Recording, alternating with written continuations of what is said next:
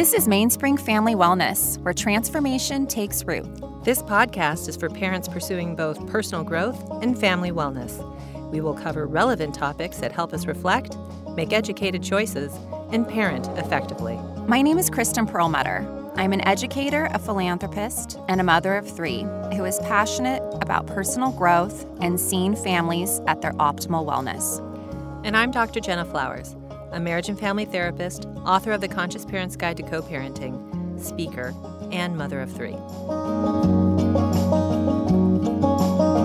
Welcome to Mainspring Family Wellness. We're really happy to have Jeanne Pepper Bernstein here with us today. She is an activist for L- the LGBTQ community, the kindness movement. She's a philanthropist, a speaker, and a writer focusing on diversity awareness, mental health, and education. So happy to have you. For thanks so much for being here, Jeanne. Yes, thank you. I'm honored. Thank you for having me. So, Jeanne, you and your family have um, have been through so much with the tragic loss of your son a couple years ago. Um, could you please share your story with our listeners? Uh, my son was an Ivy League student, 19 years old, uh, in his second year at the University of Pennsylvania when he came home for the holidays at the end of 2017 in December. I did not know that he was talking to somebody um, through social media that he knew from high school. Mm-hmm. And he went out without our knowledge on January 2nd and did not come home. And that was not discovered until the next day. Long story short, my son's body was found 10 days later in a shallow grave near our home. And there is a neo Nazi sitting in county jail right now waiting for his trial. And he is, um, yeah, he's also my son's age. Wow. Or, yeah. Well, we're, we're just so sorry for yeah. your loss. Thank you. You know, um, we just can't really imagine what it's like to lose a child, especially under such tragic circumstances and shocking circumstances. Jeanne, how do you find the strength to cope? Well, this is a really common question that I get asked by people. How do you go on? How do you keep going? How were you able to not be emotional and just get things done when everything was falling apart at the beginning? Because we didn't know where my son was. Yeah. It took us days to figure it out. Mm-hmm. Um, I kind of liken it to being a survivor. Mm-hmm. And you're in a really difficult situation where let's say you're running from something that's trying to hurt you and your family. And if somebody goes down, what do you do? Do you stop and go down with them or do you keep going? Mm. And we kept going. We had to. And I still feel that way. That I just have to keep going. It's it's we can't stay in the past because we can't fix it. Mm-hmm. I can't bring back to life my son. So there's no point staying there with him in the past. Um, so we just go forward. And you have two other children as well. I have two other kids. Um, my oldest is in college now, mm-hmm. and then my daughter's in high school. Okay. Mm-hmm. And how are how have they done with this loss? You know, remarkably well. Um, it's hard for kids mm-hmm. because they don't really want to talk to their parents about things that make their parents cry. Yeah. And as much as it would probably feel good for them to talk about what they're going through, it's too hard for them to bring up things that they know make us unhappy. Mm-hmm. So they won't. And it would make me feel good to talk about it with them and to cry with them. I mean, I want that experience with them. It would feel good to just get it all out together. But it's not going to happen because it's just too emotionally difficult for them, and I respect that.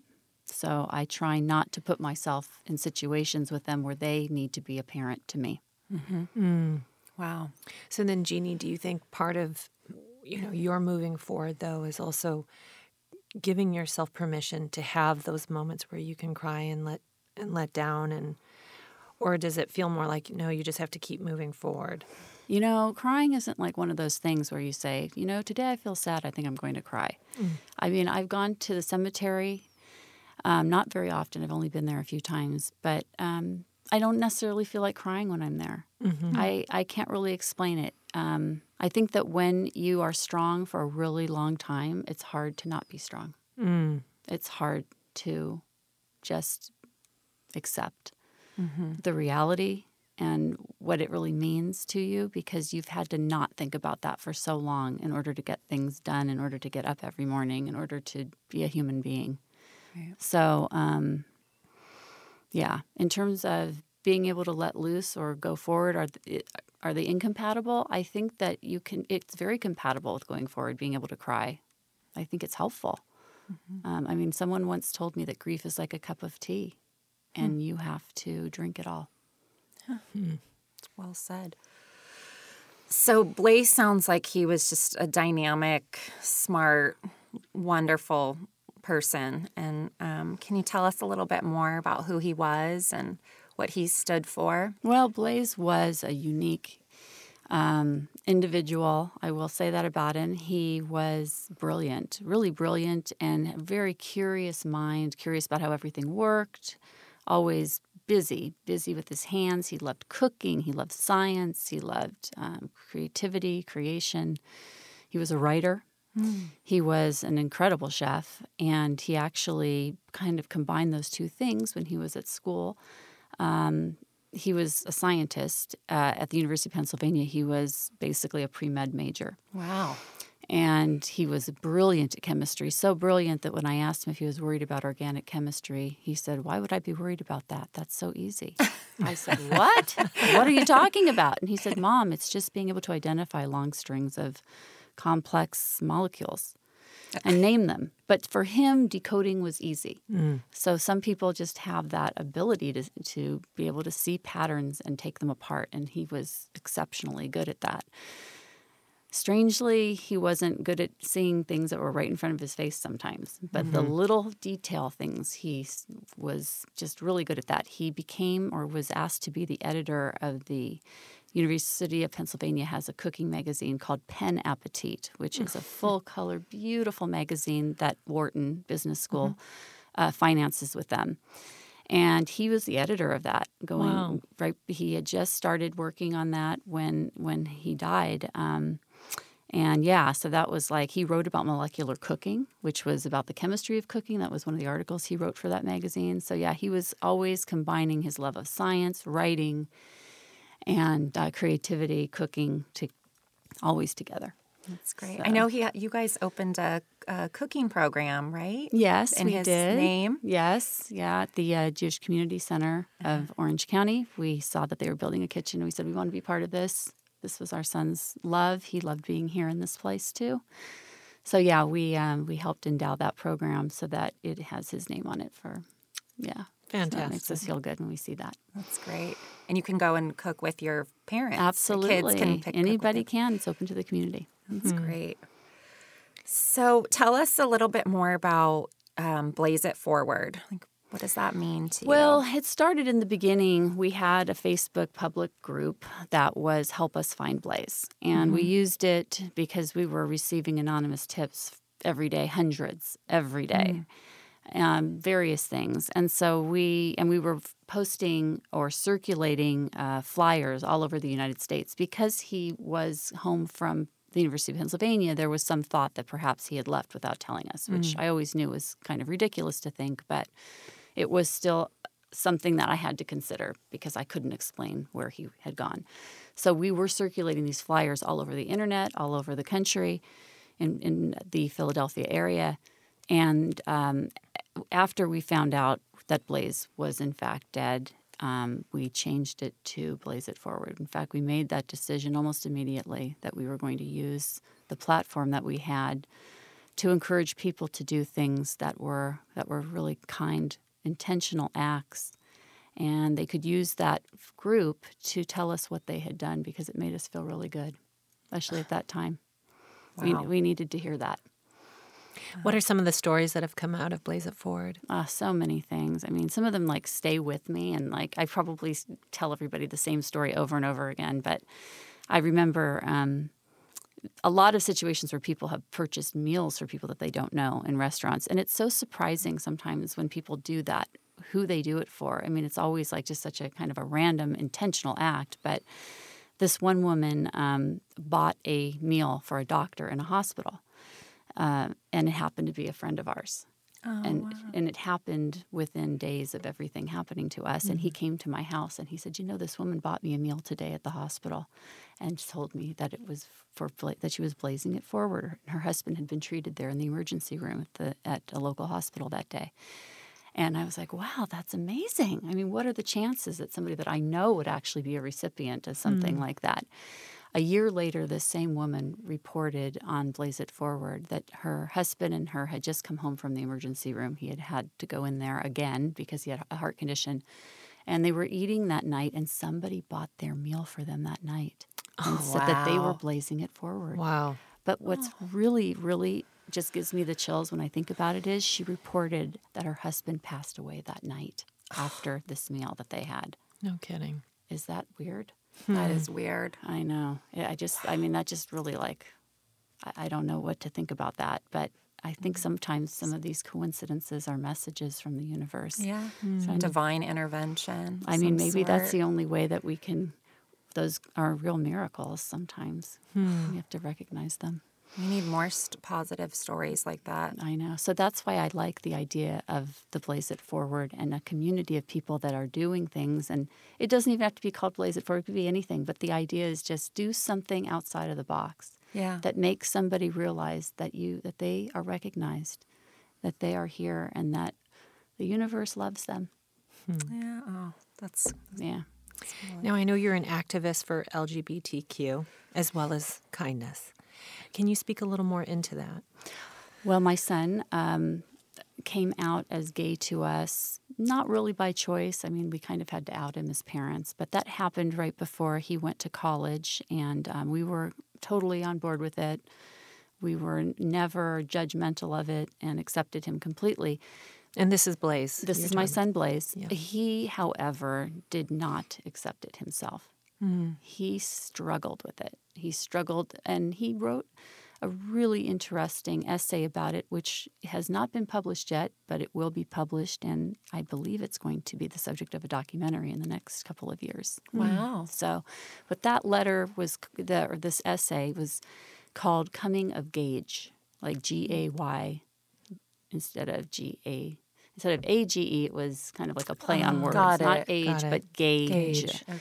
And the idea was that he talked about his struggle with being able to accept that he was gay and that there was really a lot of part of it was his struggle with his parents, with us. And a lot of it was miscommunication and there was a lot we could have learned from him when he if he had been willing to talk about it with us we could have cleared up a lot of misunderstanding that would have probably made him feel a lot better about who he was and what he was doing. But he wasn't ready when he was young to to really accept himself and and accept that uh, this was just a little piece of who he was that it wasn't his entire being it wasn't his entire life he was a hundred thousand things and being gay was one of them and, and we accepted that of course but um, Jeanne, what do you Yeah. think some of those misunderstandings were that could have been helpful for Blaze? Well, when he first, when we first figured it out, or or I should say, when we first knew he was gay, it happened when he was just about to start high school,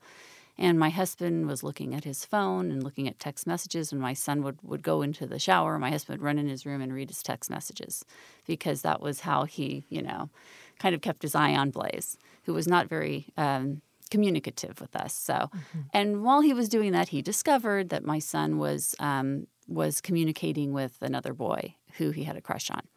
So we knew about it and i think when I f- we first confirmed it blaze knew that we knew. I don't know how he figured it out. He was pretty sharp but he wrote in this essay that he remembers the night that his mother found out he was gay when he was you know beginning high school and how she cried herself to sleep. And that's not entirely true. He perceived it that way. Um, the truth of the matter is that when you find out, or when you confirm at least that your child is gay, the first thing that runs through your mind is my life and everything that I expected it to be is now going to be very different. Mm-hmm. Right. So this isn't really that you're crying because of, you know, a fact that maybe you are not comfortable with. You're kind of crying because you realize that you're not going to have your son with a woman walking down the aisle at a wedding. And now you're going to have to worry that your kid, who's been bullied on the bus and being screamed at that he was gay for the last two years when he was in middle school, Mm. is now officially gay. So now when they bully him, or it may really happen now because he's actually admitted it now, or you know now. So those were the thoughts that ran through my head that now I have a kid who is has one more thing that could potentially lead to him experiencing difficulties in his life. And mm-hmm. I who wants that for their kid? I mean, nobody mm-hmm. I don't think anybody this is why I don't believe anyone chooses to be gay. It's absolutely absurd because it's not easy. Right. And we all know that it's not easy because people are so cruel. Mm-hmm. And it's just the way that it is and I and I hope we can change that. I hope we can make a big dent in that.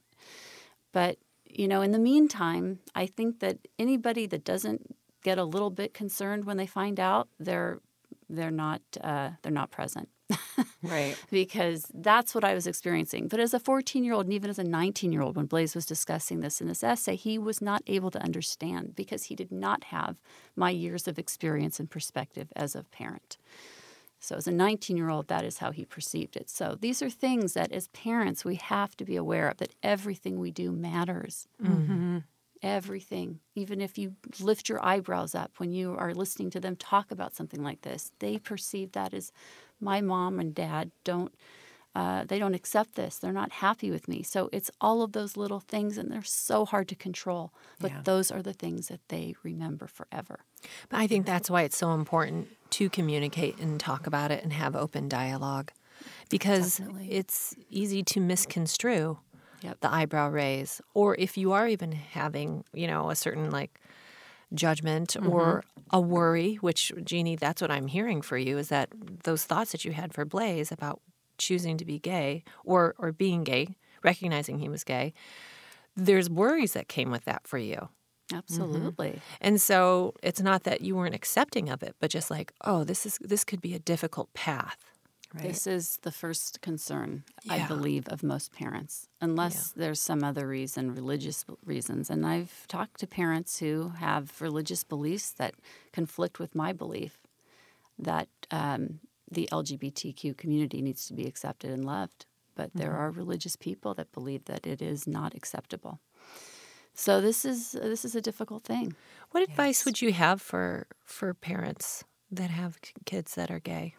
Well, if I think that there's the potential that any of our children are gay, even the two kids that I have at home now, there's a potential for it just mm. because they haven't told me they are. Who knows? So, knowing that, there's always that potential. When you bring a baby home from the hospital, be prepared that you will never speak of people and their diverse qualities in a negative way. Mm-hmm. Whatever those qualities may be, if they are God given qualities, you should not be speaking negatively of them because your kids hear it and it becomes part of them. Mm-hmm. And soon they'll be hating themselves. Mm-hmm. So just be aware of that. That whatever you, whatever your biases are, and we are all biased, that's been researched. We are born this way. Right. But if, you know, whatever they are, be prepared that those biases may come back to haunt you someday. And I'm sure I'm as guilty as anybody because I was not accepting of LGBTQ communities when I was young. I didn't understand it. I was not raised with it. It I mean, all of my early experiences with people that were in that community were um, were not necessarily positive. It was never I think um, that there just wasn't the awareness that we have now mm-hmm. of what it is and who these people are and what they stand for. And and now that I know, I I am I wish I had known sooner and I mm-hmm. wish that I could have been more positive about it in our home when my children were young. Mm. And it seems that um, this generation of kids are a lot more accepting and open to the LGBTQ community, but I know there's still a lot of hate out there. I mean, how do we combat that? Well, hate is just such a destructive thing. I mean, I mm-hmm. don't even like the word. I mean, what do we need to hate anything? Do you, mm. I mean, do we need to even hate vegetables? Like, you know, you just cannot like them. But Right. like, it's just such an ugly word. So I think that when my kids were growing up, at least, like, I really didn't use that word a lot because mm-hmm. it's just such an extreme word. And I feel that when we hate things, we are putting a lot of negative energy into something that we don't like. So why invest any energy in it at all? If it's something that doesn't appeal to you, then just move away from it. But you mm-hmm. don't need to. I mean, I guess it's like that idea of tolerance or acceptance. You can tolerate things. That means I don't necessarily like them, but I'm going to just pretend like I do. So whatever it is, so that that broccoli can just be there and be happy. And or accept the fact that that Yeah. is what it is for someone That else. is what it it doesn't mean that you have to have that Right. for yourself. But the word tolerance is not such a great word because it means I might not necessarily like it, mm-hmm. but I'm just going to pretend that I do, maybe. So I think acceptance is a much better word mm-hmm. that we have to learn to accept mm-hmm. things and accept people for the way that they are. And I think that that that's what we should be teaching kids about hate that you don't need to hate anything you cannot like things you can learn to accept things Mm-hmm. yeah, I think acceptance is key. That we have to learn to accept that things are diverse, that people are diverse, and that diversity is what makes the world interesting and fun. Absolutely. Do you think that's what you've most learned then from raising a child that was gay? Well, raising a child that was gay taught me a lot of things, but the number one thing that it will teach you is about love. Hmm. Because loving things that are different from you is not easy. Hmm. And as a parent, we're asked to love things that we may not understand, that may not be like us, things that we might want to change. And sometimes they should be changed. I mean, terrible behavior should be changed. But, you know, having this child that was gay taught me that, um, that we need to be able to move forward when we reach a point with our child where we realize that there's something about them that's really unique that we don't understand that we need to learn about it and learn how we can help them as much as we can to be the best people that they can be regardless and whatever it is you know you might you might have i have a child with add and you know that is something that we've all had to struggled with and we learn to make the best life that we can for the, for kids um, whatever their issues are. Not that being gay is like being ADD. I'd rather be gay, no question. but um, but yeah, I mean, we all have our idiosyncrasies. So as a parent, I've learned that you know it's just another idiosyncrasy that we've just had to incorporate into our lives. Wow. That's it's truly amazing after, you know, everything you guys have been through that you have um, been so outspoken and active and involved in the community and just getting your message out. It's it's really beautiful. In fact, what message do you want to spread in Blaze's honor? And what would he want you to communicate to others about his values and beliefs? Well, you know, my husband and I talk about this occasionally. What would Blaze think about what we're doing now? And Blaze was kind of an under the radar philanthropist. He hmm. loved doing nice things for people, but he did not want anyone to know that he did it, which hmm. in Judaism is a highly respected thing Yes. called tzedakah, and mm-hmm. it's um, anonymous philanthropy is really the goal. You don't really need to be blasting that you did something great, you know that was him. He was really under the radar and did a lot of really magnificent things that he would never probably take credit for that nobody knew about. So the fact that we're so outspoken and out there, I don't think that he would probably like the fact that necessarily that we have attached his name to so many things. However, I think that the net goal being that we've accomplished so many great things and impacted so many lives in a positive way, I think that um, that he would he would be happy about that. And I think that if that is his legacy, that his name should always be associated with with goodness. That I think that um, that that would be okay by him. I would think too with Blaze It Forward, there is that essence of being anonymous in your in your kindness towards another person Mm-hmm. too. Yes, you don't have to tell anyone who you are. You can tell them why you're doing it, so Yeah. they'll do it for someone else, really. And we've actually um, had cards printed up that kind of explain what Blaze It Forward is for people to use and that we use. So when we do something nice, we'll hand it to someone and say, I'm just blazed it forward. So I'd like you to do something too. And like sometimes when we like give money to homeless people, like we actually will, my husband and I like to actually hands on give to people and see their reaction. It just makes us feel good. I'm not saying it's for everybody, but like we have given money to homeless people and asked them if they would take some of it and give it to someone also and do something mm. nice for someone else. I think that's a big part of feeling like a human being and having human dignity is being able to do something nice for someone else. Yeah. And w- even when you have very little to give, if you can just give something anyway, it makes you feel like you have human dignity. Mm-hmm. So it's important. Um, and I think that that's really been overlooked. I think philanthropy is not about money, philanthropy is about loving other people. That's what the word means. If you look at the root words of philanthropy, it is the love of people. So I think even teaching our children that that as they grow that you know they may not have a lot of money to do things with, but they have two hands and they have a heart and they have a voice and they can use those things to do philanthropy. Wow, I'm so glad you brought that up because that's part of Mainspring Family Wellness Center that we're going to be opening up in January, great. where we're going to be offering mini retreats to actually bring philanthropic projects to um, homes, as well as other educational classes or courses that people could put together and have an experience for their families and their friends of giving back to the local community. Oh, that's really important. I think. So important. And it's kind of missing in our culture. I think that we don't have civil service. It's mandatory in this country. Mm-hmm. And I think it's a big, big mistake. I think that um, high school students should be required to do a year or two even of some form of civil service. I think it should be outside of their community. I think they should have to travel and see what it's like in Mm. other parts of the country and so that they can learn about other cultures and other ways.